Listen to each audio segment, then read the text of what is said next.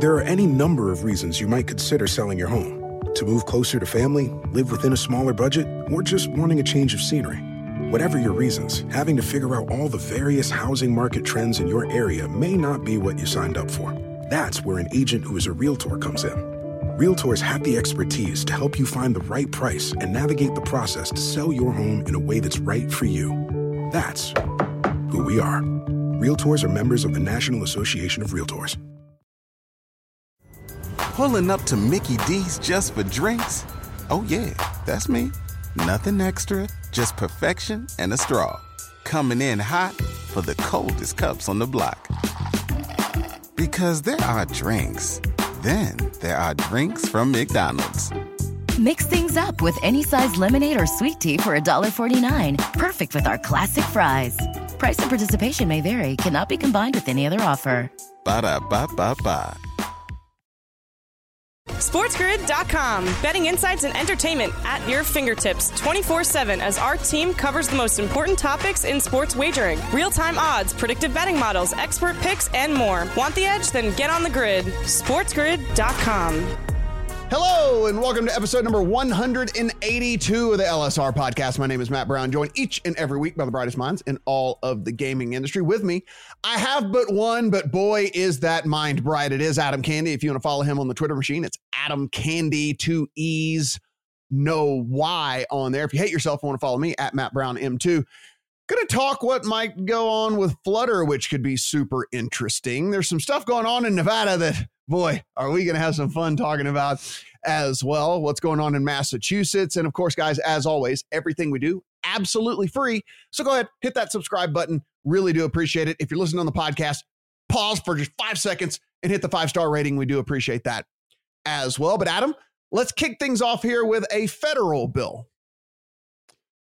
Well, Matt, this is something that I think the entire industry has to take a little bit of responsibility for when you see that the threat of legislation to curb sports betting advertising has now been dropped in the House of Representatives by mm-hmm. Representative Paul Tonko, a Democrat from New York. Uh, his bill would ban all sports betting advertising through any medium that the FCC regulates. That, of course, covers TV, radio, and the internet. So it would basically be all sports betting advertising would go away. Uh, we talked to Paul Tonko this week. Matthew Waters had an interview in which he made clear that he's very serious about this.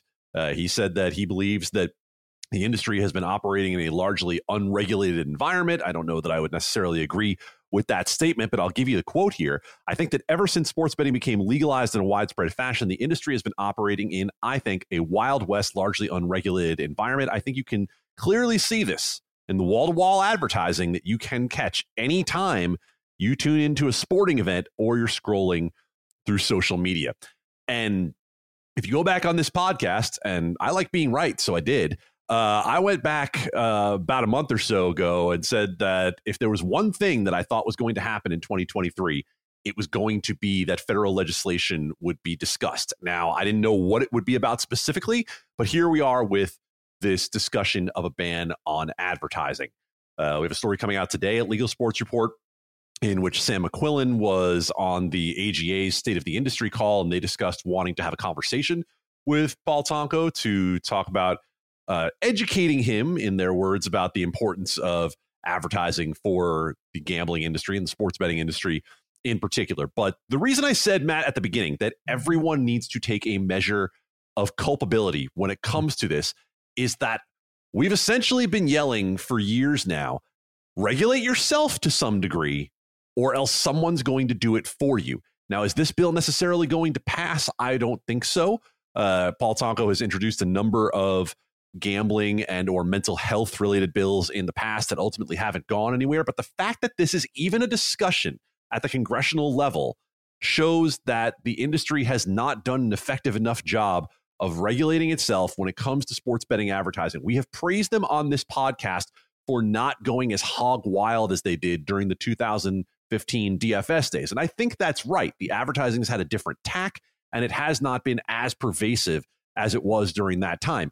And yet, it is still notable enough that we've been having this discussion for more than a year. Remember when we talked about Conan O'Brien tweeting? Conan O'Brien tweeting that he was uh, wondering because he hadn't seen a sports betting commercial for six seconds if he was dead. So mm. here we are in a situation where the federal government might ultimately step in on it, Matt. And even the idea that that is a possibility is something that should get a lot of head snapping in the sports betting world.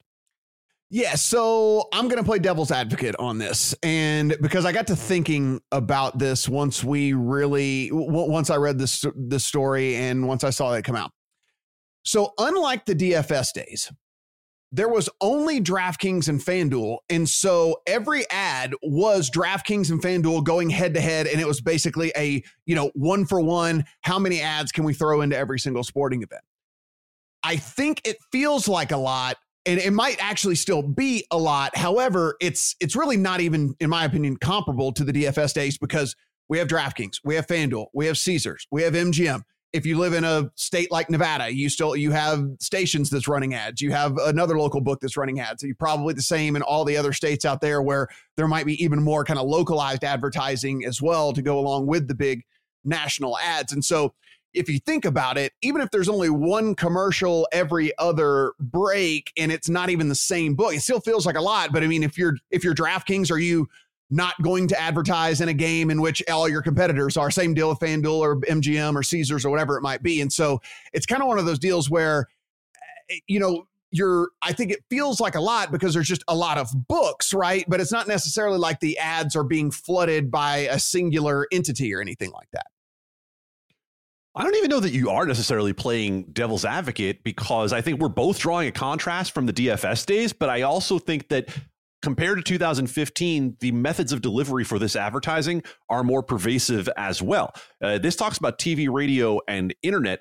What about podcasts, right? What about the broadcast channels that you and I have been a part of, in which we've been reading ads for various sports books, even when we're not on necessarily sports betting uh, related spaces. So I agree that it's not the same as it was.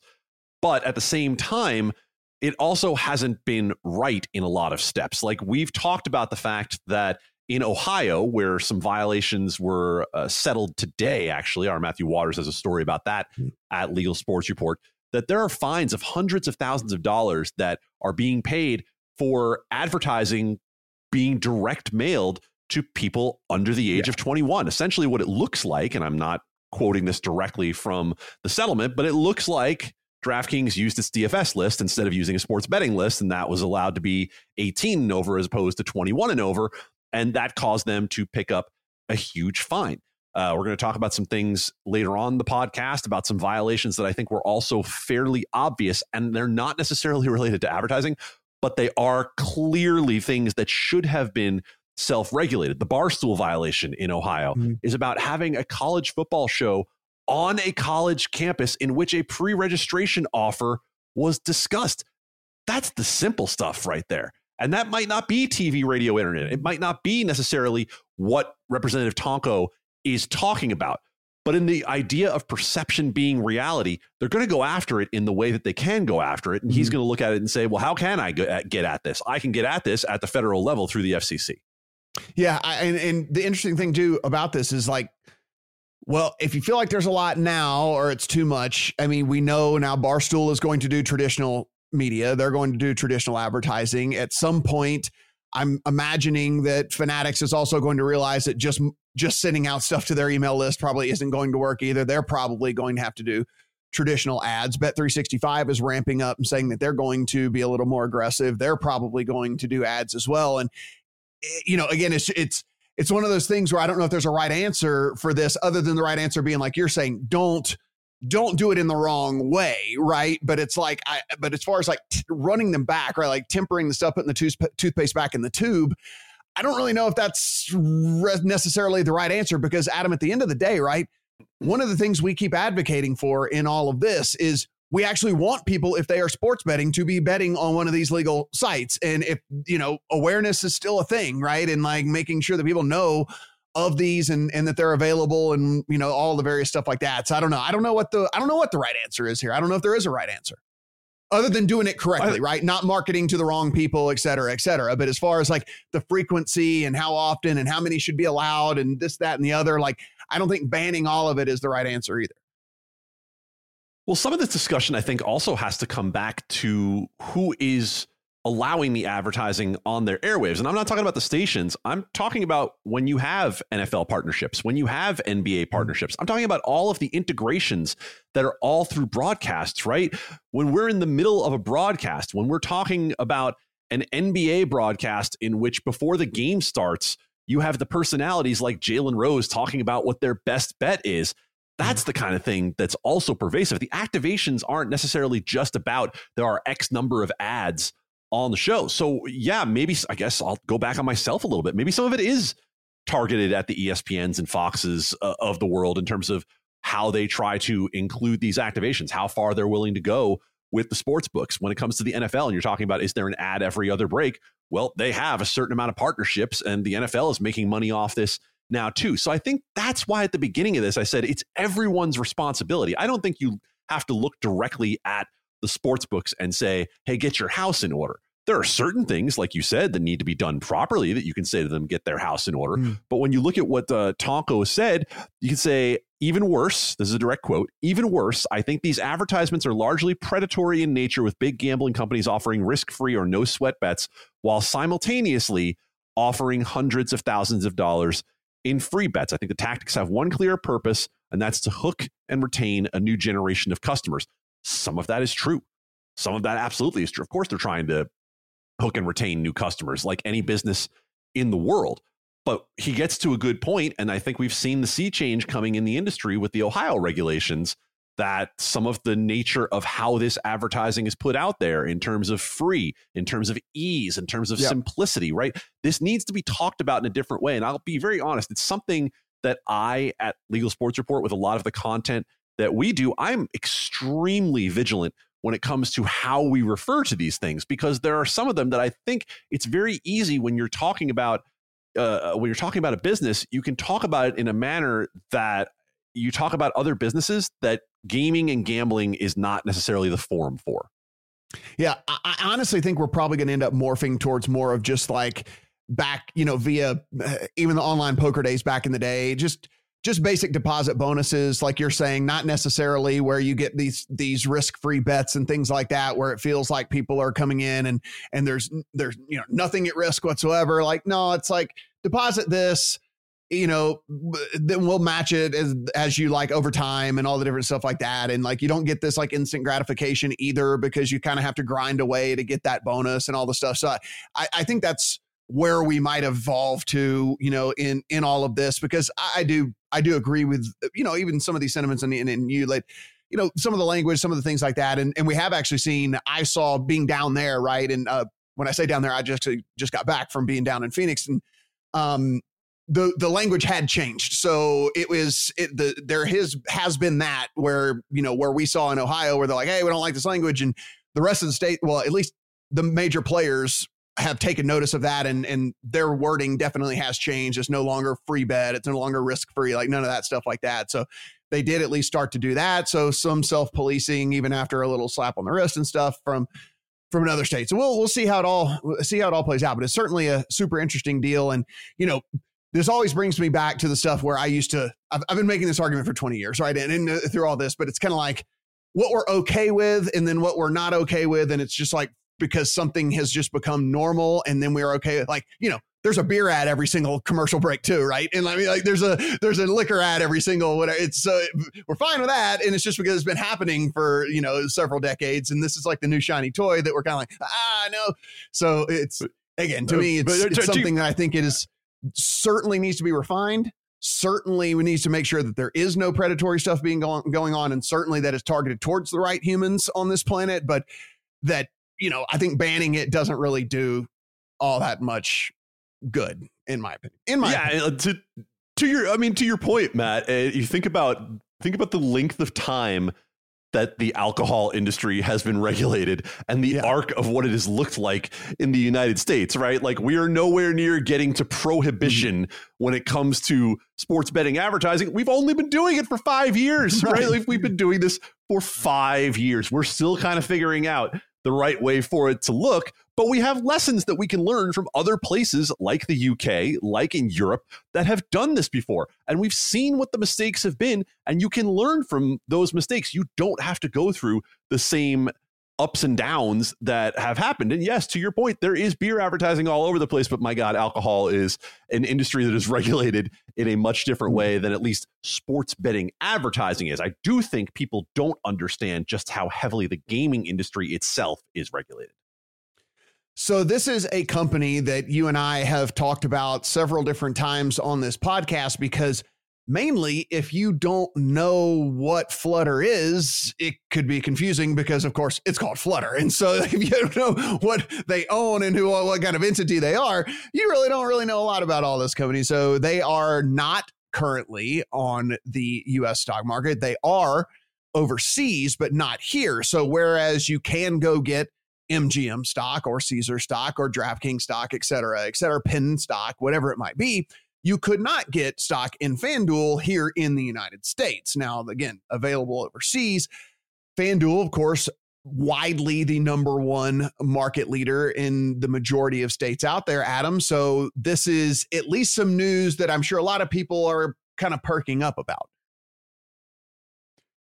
kind of reminds me of when I was a kid and I was going to church on the big holidays, and they would say, like, so and so begat so and so, who begat so and so, who begat so and so. And they take you like through the whole genealogy. So here we're sitting, and I'm like, hey, remember Paddy Power? Hey, remember Betfair? You remember right. Paddy Power Betfair? Right. Okay, that's all Flutter, right? Like yeah, here we are. It's all it's all that, Flutter now. That's no longer. Uh, it's, it's, just yeah, yeah. it's Flutter. Uh, don't worry about it. Just you just got to know Flutter. Uh, if you know Flutter, you know FanDuel. If you know FanDuel, well, you don't know Fox Bet. But that's yeah. just you know a separate situation.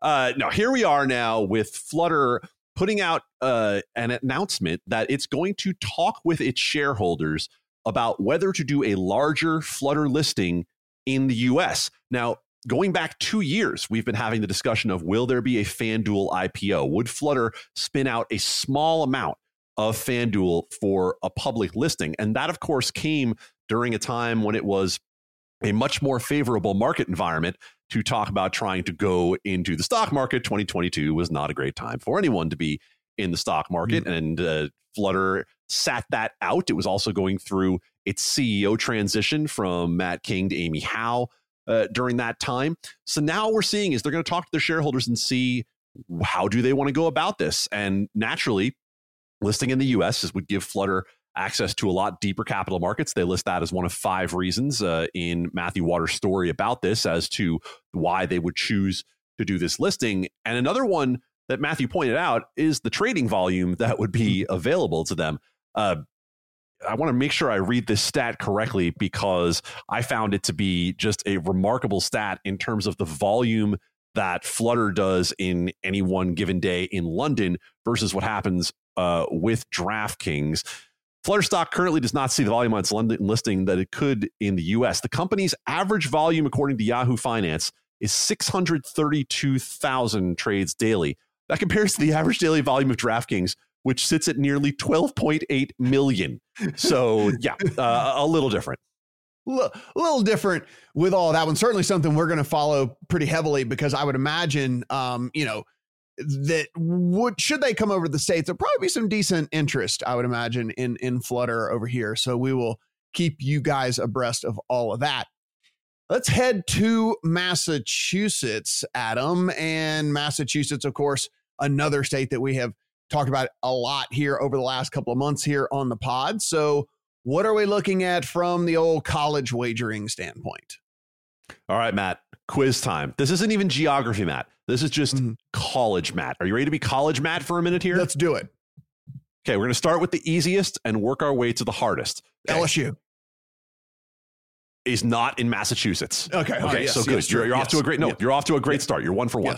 Uh, is Boston College in the state of Massachusetts? It is.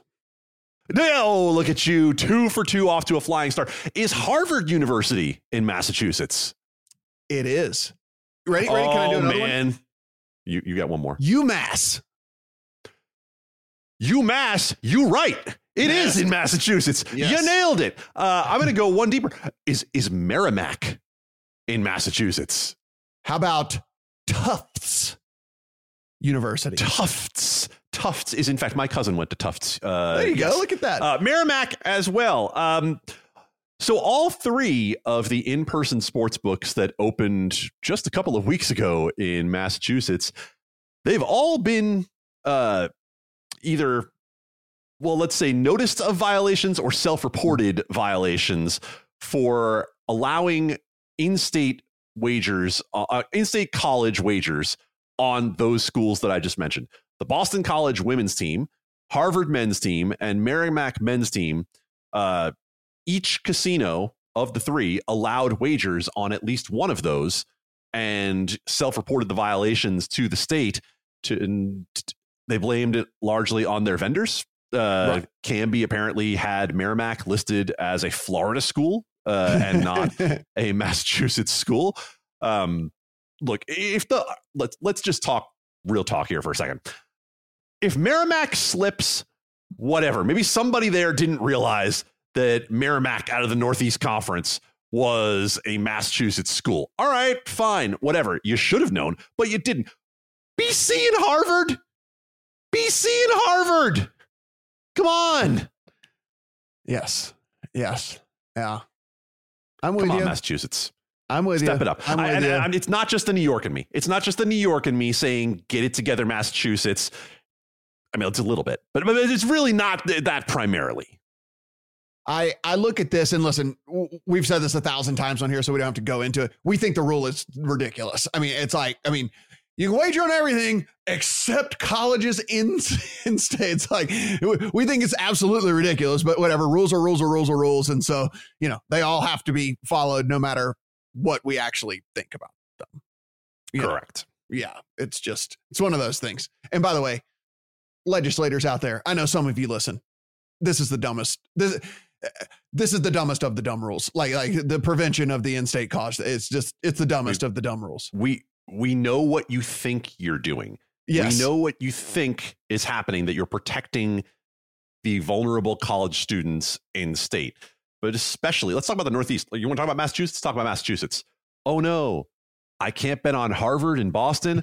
I guess I'll drive over the border to Rhode Island or Connecticut or New Hampshire and I'll bet on them there. Like, just or silly. keep going with my bookie or my Yeah. or or mm-hmm. my offshore, Or my right? you know, like yeah, like whatever. So there's also that. So again, it's it's just the dumbest of the dumb ones. So get rid of that one. Just whatever. We can deal with some of the other stuff. Get rid of that one. That was the dumbest of the dumb. So here's my favorite story of the day. Um, oh, just I and I- saved it for last for you. I actually had to um I actually did right before we came on just make sure that it is still the case and as we are sitting here recording this on a Wednesday at 12:43 local time it is in fact still the case Adam so uh it is it is in fact still the case um cannot in fact log on to William Hill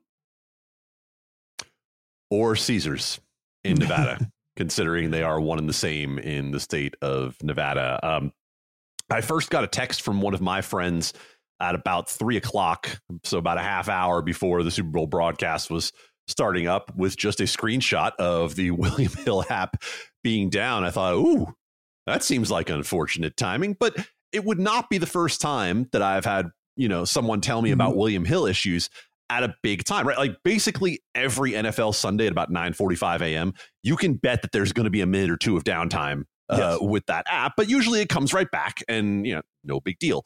Uh, did not come back during the Super Bowl or Monday or Tuesday Hmm. or Wednesday. Uh, these apps, both the William Hill app and the Caesars Nevada app, and we need to be very clear: the Caesars Nevada app is a different app than the Mhm. rest of the Caesars app throughout the United States. Um, we confirmed because it was the one question I had to have an answer to. Uh, were these apps still on the old technology, even though we had heard that everything was moving Right. over to the Liberty platform in 2022? Turns out they didn't. It's all still on the old tech and it crashed during the Super Bowl. And Matt, as you know well, there are limited live betting options in the state of Nevada Yes. in the first place. And William Hill is one of the only semi reliable ones that there is from the jump. So there is no timetable for these apps to restart. Uh, they apparently have retail back up at all of the William Hill powered outlets throughout Nevada, although those were also down uh, during the Super Bowl. So it's basically a giant shrug emoji right now as to what's going to happen moving forward with these apps. We don't know if they're currently migrating them to the new tech. We don't know if they're just trying to get the old tech working again. We don't know if you bet on the Super Bowl in the two weeks leading up to it, if you're going to get paid out anytime soon. Are you sitting on a Chiefs future? Well, you might be sitting for a while. It's super super interesting. It is super and and I think the one thing for us to point out as well is they are by far the market leader as far as handle in the state as well. So it's like it's one of those other deals where you look and you go, "Oh, it's uh it's not just that William Hill went down, it's that it's like by far the market leader. I think the last time I think the last thing I got from Eilers said they estimate him to have like 44% of the handle in the state or something ridiculous like that, which is just uh, uh you know unbelievable for a state like Nevada. And so uh for them to be down this long still as we sit here at 12:45 Pacific on a Wednesday cannot log into your account which means also can't get your money out can't do it all these different things like that it's a fairly interesting situation adam and this just really goes to us as well harping about this for a couple of years now on this that the technology is so old and bad in Nevada. It is like light years behind the rest of the country. If you are listening to this rest of country, you really and truly don't know how well you have it. I know you have complaints about this, that, and the other, but you really and truly don't know how well you have it because the technology that we have here is absolutely stone age. I mean, it is stone age. You would laugh if you opened some of these apps here. So, uh, the fact that this is happening, it's funny. You know, we're even getting we're even getting some shots fired, some friendly fire going on here in the state. Got a stations promo that said the most reliable app in Nevada. It said, um, which by the way, oh my God, I don't know if that's the case, Adam. I don't know if that's the case. I don't know if that's the case, but when you're getting dragged by Stephen Money, something has gone wrong in your life. it is it is hilarious with with all of that. But how did uh how did Nevada end up despite the the app problems that that were here? How did it end up from Super Bowl handle standpoint? Well, uh, maybe not despite. Uh, Nevada mm-hmm. handle was down 14% from last year's Super Bowl. Not a number that is outside of the margin of error. Mm-hmm. I think it's not a number that I think will send anybody screaming into the streets saying, you know, what we've been hearing for five years Nevada's dead or Nevada's going to be dead. But it's notable because to the numbers that you mentioned, the, the last estimate we had from Caesar CEO Tom Reeg he said on a 2021 earnings call that uh, they had 50% of the market. And mm-hmm. so that is obviously massive when it comes to the state of Nevada, where there is no FanDuel, there is no DraftKings, and the BetMGM and Caesars technology is light years behind what they have everywhere else. Oh, by the way, the bookmakers don't mind it at all. They mm-hmm. are very happy with the status quo of where things are with that, which is part of the reason we don't get it fixed quiet as it's kept. But in the end, I think there are multiple factors at play here. And, and I want to kind of set you up to talk a little bit mm-hmm. about this, Matt, because we saw a tweet from Jimmy Vaccaro over at the South Point who referenced the fact that Chris Andrews, who's the sportsbook director, had said to him that he thought Arizona being live and having the Super Bowl, of course, was going to affect Nevada handle. And with both the waste management uh, Open going on in Scottsdale and the Super Bowl, of course, going on in Glendale, and you were there for both of them, it does appear that there was some effect.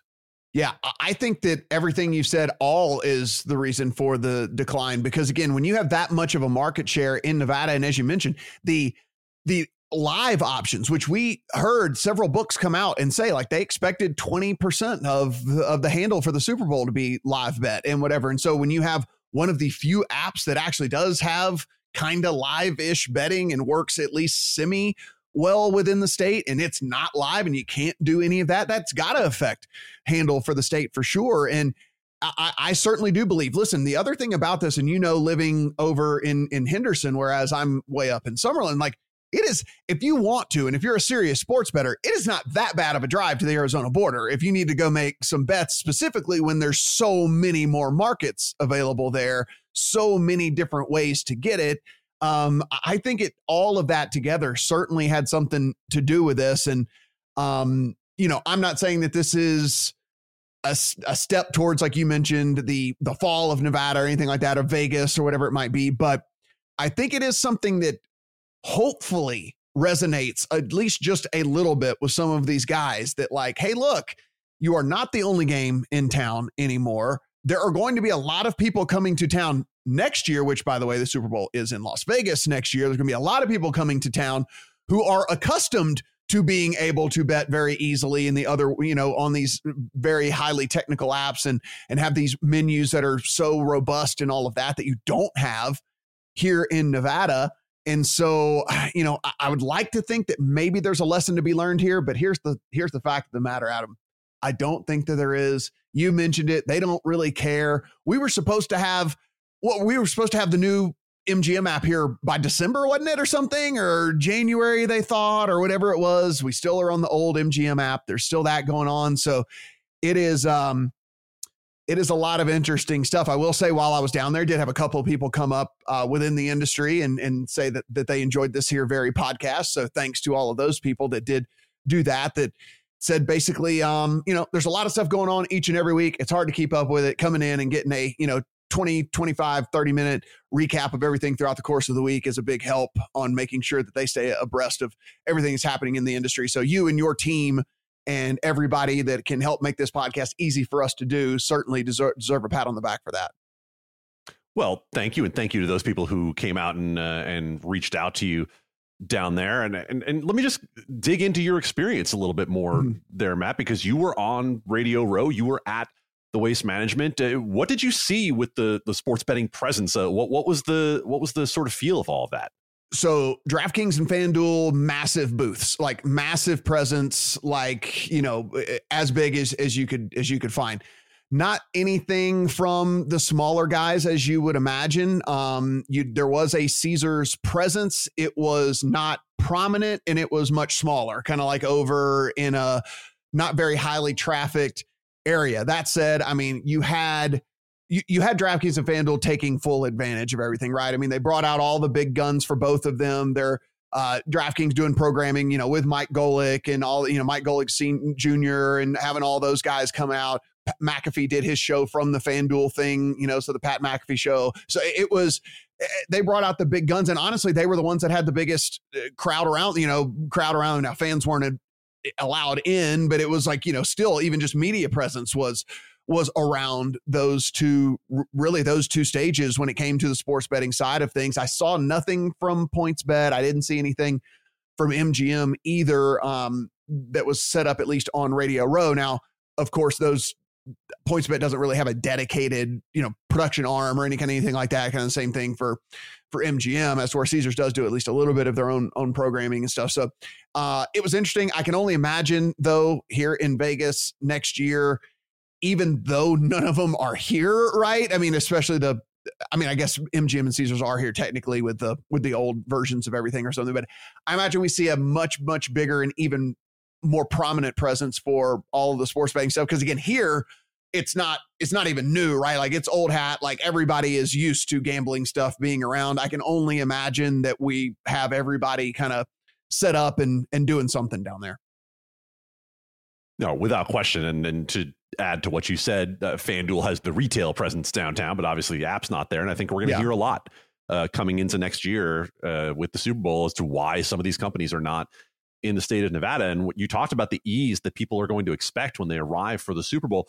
Just think back to the NFL draft this past right. year and how many people were showing up on draft day and were unable to bet on the draft because of the mm-hmm. arcane rule in Nevada that all betting ends 24 hours before the NFL and NBA draft. So there's just a lot that hopefully will be looked at. I don't know that it'll make any sort of uh, major difference, but I do think there's going to be a larger spotlight shined on it all.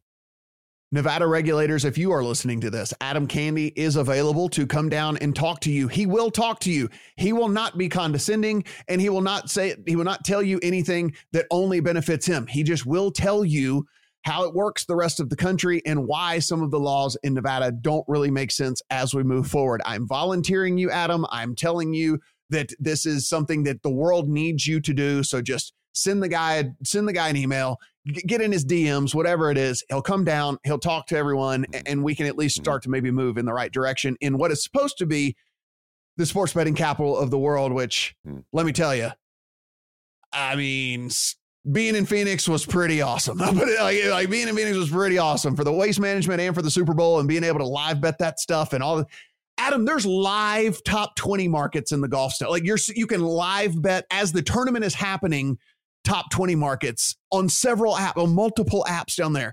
I was live betting the MVP of the Super live betting the MVP of the Super Bowl as the markets is shift are shifting as the game is progressing. It was it's just so so so so awesome. We sound like pioneers who went farther west. And you're like, I know. There's gold in them hills. It's true. It's true. and there is. It felt like it. It felt like I struck gold. It really right.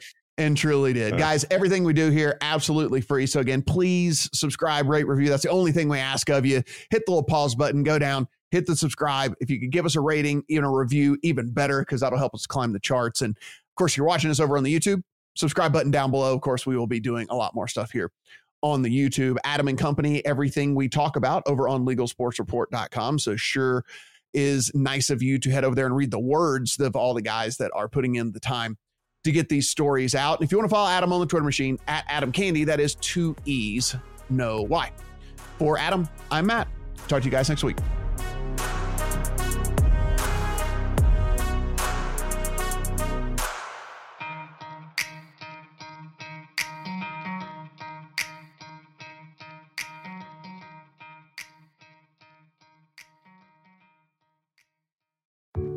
There are any number of reasons you might consider selling your home. To move closer to family, live within a smaller budget, or just wanting a change of scenery. Whatever your reasons, having to figure out all the various housing market trends in your area may not be what you signed up for. That's where an agent who is a realtor comes in.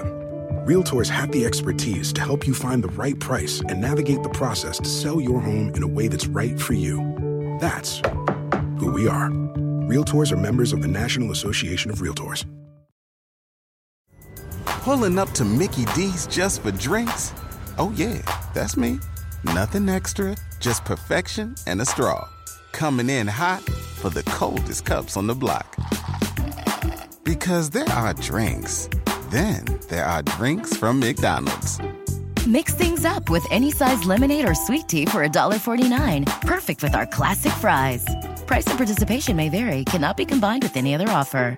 Ba da ba ba ba.